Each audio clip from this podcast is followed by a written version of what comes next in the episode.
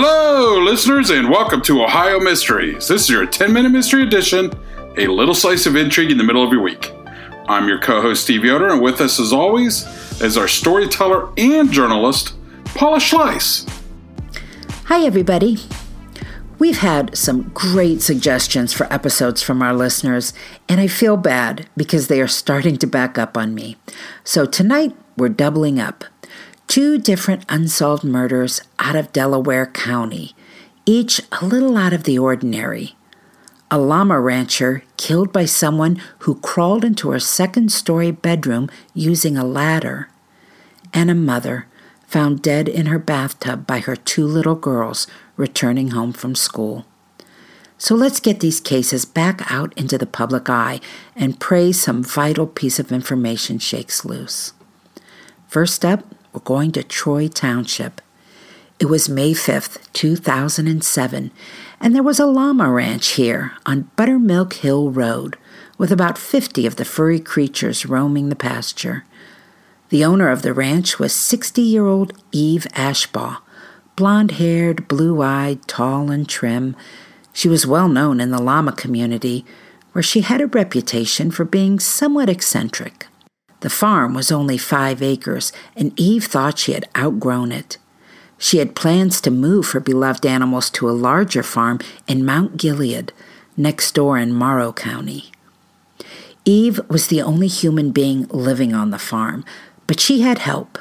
Every morning, her farmhand, Rick Pattengale, would arrive to begin his chores. On this day, he arrived around 8:30 a.m. and began his first task of feeding the llamas. Eve wasn't always up quite that early, so he didn't expect to see her right away. But after an hour or so, when she still hadn't come out of the house, he tried calling her. There was no answer. That wasn't like her. Pattengale approached the house and saw something was wrong all right. There was a ladder reaching up to her bedroom window and he could see the screen had been split. Pattengale let himself into the house. He was scared. He called Eve's girlfriend and told her, You have to stay on the phone with me while I'm walking through here. Then he called Eve's name while he walked up the stairs to the second floor. When he reached the doorway to the bedroom, he saw dresser drawers pulled from their tracks. He backed away and called 911. I can't find my boss, he told the dispatcher, and it looks like her bedroom has been ransacked. The Delaware County Sheriff's Office arrived and found what Pattengale hadn't been able to bring himself to venture farther in to see. Eve Ashbaugh was still in bed, covered in blood. She had been stabbed up to ten times in the upper torso. The attack was so sudden and so vicious it looked as if she didn't have the chance to defend herself. The crime scene was a mess. It took hours to process. There were newspapers, magazines, mail, and clothing cluttering the floor. Delaware County Chief Deputy Gil Borchers called it a housekeeping nightmare. But if this were a routine random burglary, why was it so vicious? They didn't find any weapons, but investigators did collect fingerprints, DNA, and other evidence from the bedroom and sent it on to the state's Bureau of Criminal Investigation. Deputy Borcher said they weren't without suspects. You always look at people who are close to the victim, Borchers told reporters. He mentioned that earlier in the year, Eve had called the sheriff's office about a former farmhand. The farmhand believed he was owed some money and had started harassing her, though the harassment had never turned physical. Deputies found and interviewed that man, as well as Pattengale, the farmhand who had been doing the chores for the past year. They interviewed other friends and business acquaintances. Meanwhile, in Eve's absence, Pattengale returned to the farm, morning and night, to continue caring for the llamas until their fate could be decided. This is what Eve would want me to do, he told reporters. She was a dear friend. She'd do anything for me. She loved her llamas, he continued. That was her life. Pattengale said he expected her friends in the llama community would find the animals new homes.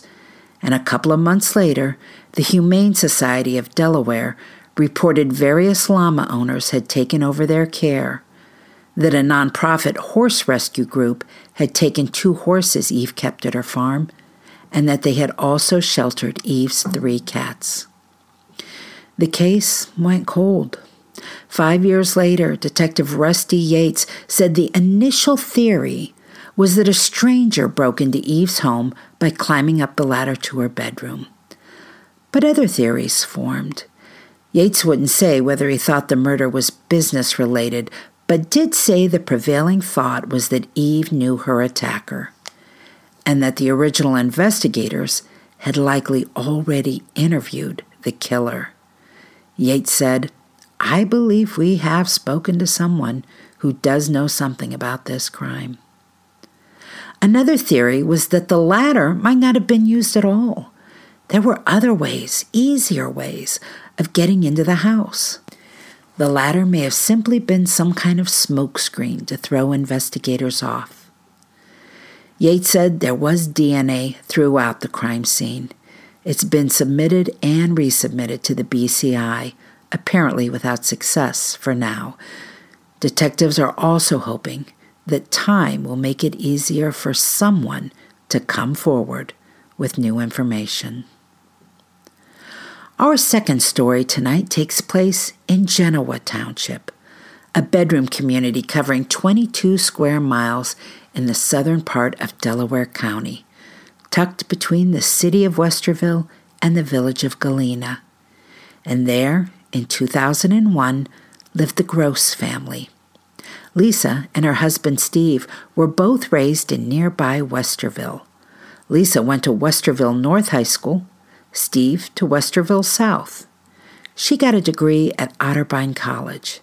Steve studied geology at Ohio State. They married in 1984 and now we're raising two daughters 11 year old Melissa and 7 year old Alexa. Lisa and Steve were both 39 years old and had celebrated 17 years of marriage. They were doing very well. Four years earlier, they had moved from Westerville into a dream home that they had built in Genoa. It was a light yellow two story house on Damson Place in the Orchard Lakes subdivision with middle to upper middle class homes and a bright blue and white sign at the entrance announcing it was a neighborhood crime watch community. But in 2001, crime snuck in. It was May 21, a Monday, and a typical spring day marked by a steady rain. Steve had gone to work in Columbus. The girls had gone to school at Hanby Elementary. Lisa had taken a day off. She co owned with her brother an electrical contracting company that had been founded by their late father. It was called Electrotenna in Westerville. But this day, Lisa had more wife and mother type duties on her mind. She went shopping. She took her white Dodge Caravan to Meijer's and then Kroger's at the Northgate Shopping Center. It was a five minute drive from her home. Then she returned to Damson Place. Melissa and Alexa got home from school around 3:45 that afternoon, and it was immediately evident something was wrong. The first floor of the home was flooded with water still pouring out of an upstairs bathroom. The girls ventured upstairs to investigate. Melissa went inside the bathroom and found her mother in the bathtub, submerged beneath the water flowing from the faucet. Lisa Ann Gross was covered with shredded paper which littered the bathroom, paper that had been taken from her home office. The coroner will learn she died from a single puncture wound to the neck, probably around 1 p.m. that afternoon. Police have never revealed what they thought the weapon was. Investigators with the Genoa Township Police Department found no sign of a forced entry. There was no sign of robbery. She was fully clothed with no evidence of sexual assault. To this day, nobody has come up with a reasonable motive for her murder. But it seemed likely Lisa knew her assailant, detectives said, though added it could have been a fleeting acquaintance. They didn't know how else to explain the killer's presence in a house that had not been broken into, since Lisa was security conscious and not one to leave doors unlocked. Police collected DNA samples from more than a hundred people who willingly gave them. They needed to know who had been in that house, and the Gross family was immensely popular, with lots of friends and family. They conducted many interviews and polygraph tests, and at one point even sent a dive team into Orchard Lakes, maybe looking for a murder weapon, though they never made clear exactly what they sought. And even the FBI assisted by providing a personality profile of the killer. Three months after the murder, police got a possible break. One resident, while giving his DNA, mentioned he'd seen a minivan he didn't know parked on Damson Place across from the Gross home about noon the day Lisa Ann was killed. It was a mid 1990s white Chevrolet Astro with teal blue stripes, lightly tinted windows, chrome rims, and curtains in the back window. A man in his late 20s or early 30s had been sitting in the van. He was white and had brown hair, but the man really could give no other description. Police were frustrated. They hadn't known that three months earlier. By now, the trail had gone cold and the leads had dried up. Christy Green, Lisa's friend and neighbor, talked to the Columbus Dispatch a couple of years after the murder. She was hopeful back then that the killer would still be caught. I have faith that God will resolve this, Green said, but we will always have this big hole in our hearts that no one will be able to fill. However, it seemed as if some people in this bucolic neighborhood didn't want to be reminded of what had happened. It was the first homicide in Genoa Township in a decade. They weren't used to feeling unsafe. Steve Gross printed posters offering a $10,000 reward for information about his wife's murder, and he had to replace those posters 11 times. People kept taking them down. There were, of course, plenty of people who mourned with the Gross family and tried to comfort them. An anonymous donor dropped off a small white wooden cross draped with a short garland of red silk flowers. Steve Gross left it in the front lawn as a tribute to his wife. Whoever did this, I want them to see it every day they go by the house, Steve told a reporter.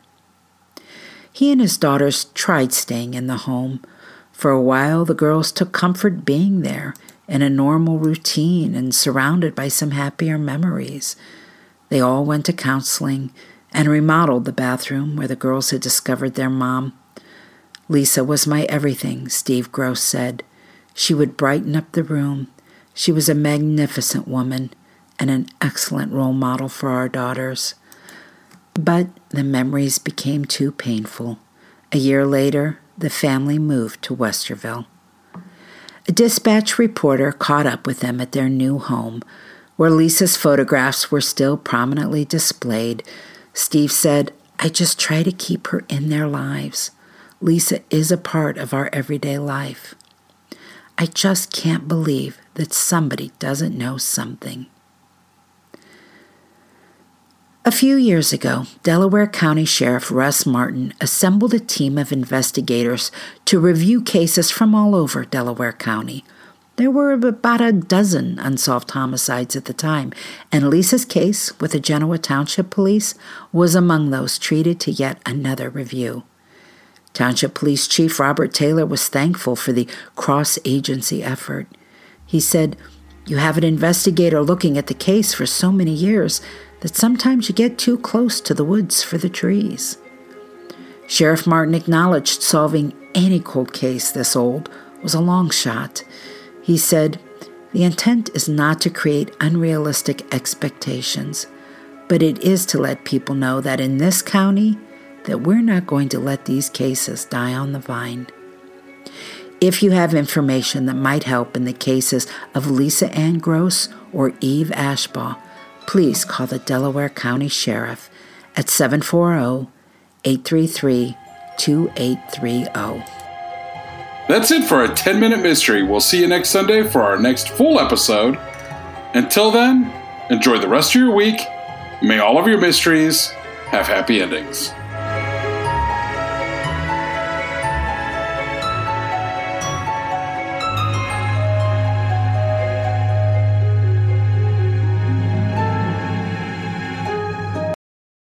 I'm Richard Syrett. Join me on Strange Planet for in depth conversations with the world's top paranormal investigators, alien abductees, Bigfoot trackers, monster hunters, time travelers, alternative archaeologists, remote viewers, and more. As I was on the way to Area 51, I was stopping on the side of the road and just taking measurements. And I found this one spot where time slowed down by a fraction of a second. It's not supposed to do that from the two big categories animal mutilations and human abductions. You have to conclude that genetic material is being harvested. Well, I reached for a rifle and uh, I, I, turned and looked, and it was it was already moving away, and it was descending the bluff. Uh, there's no way any human could have went down it. It was probably a 75 degree angle straight down, almost. On Richard Syrett's Strange Planet, we're redefining reality. Listen now wherever you get your podcasts do not go any further. Turn around, go home.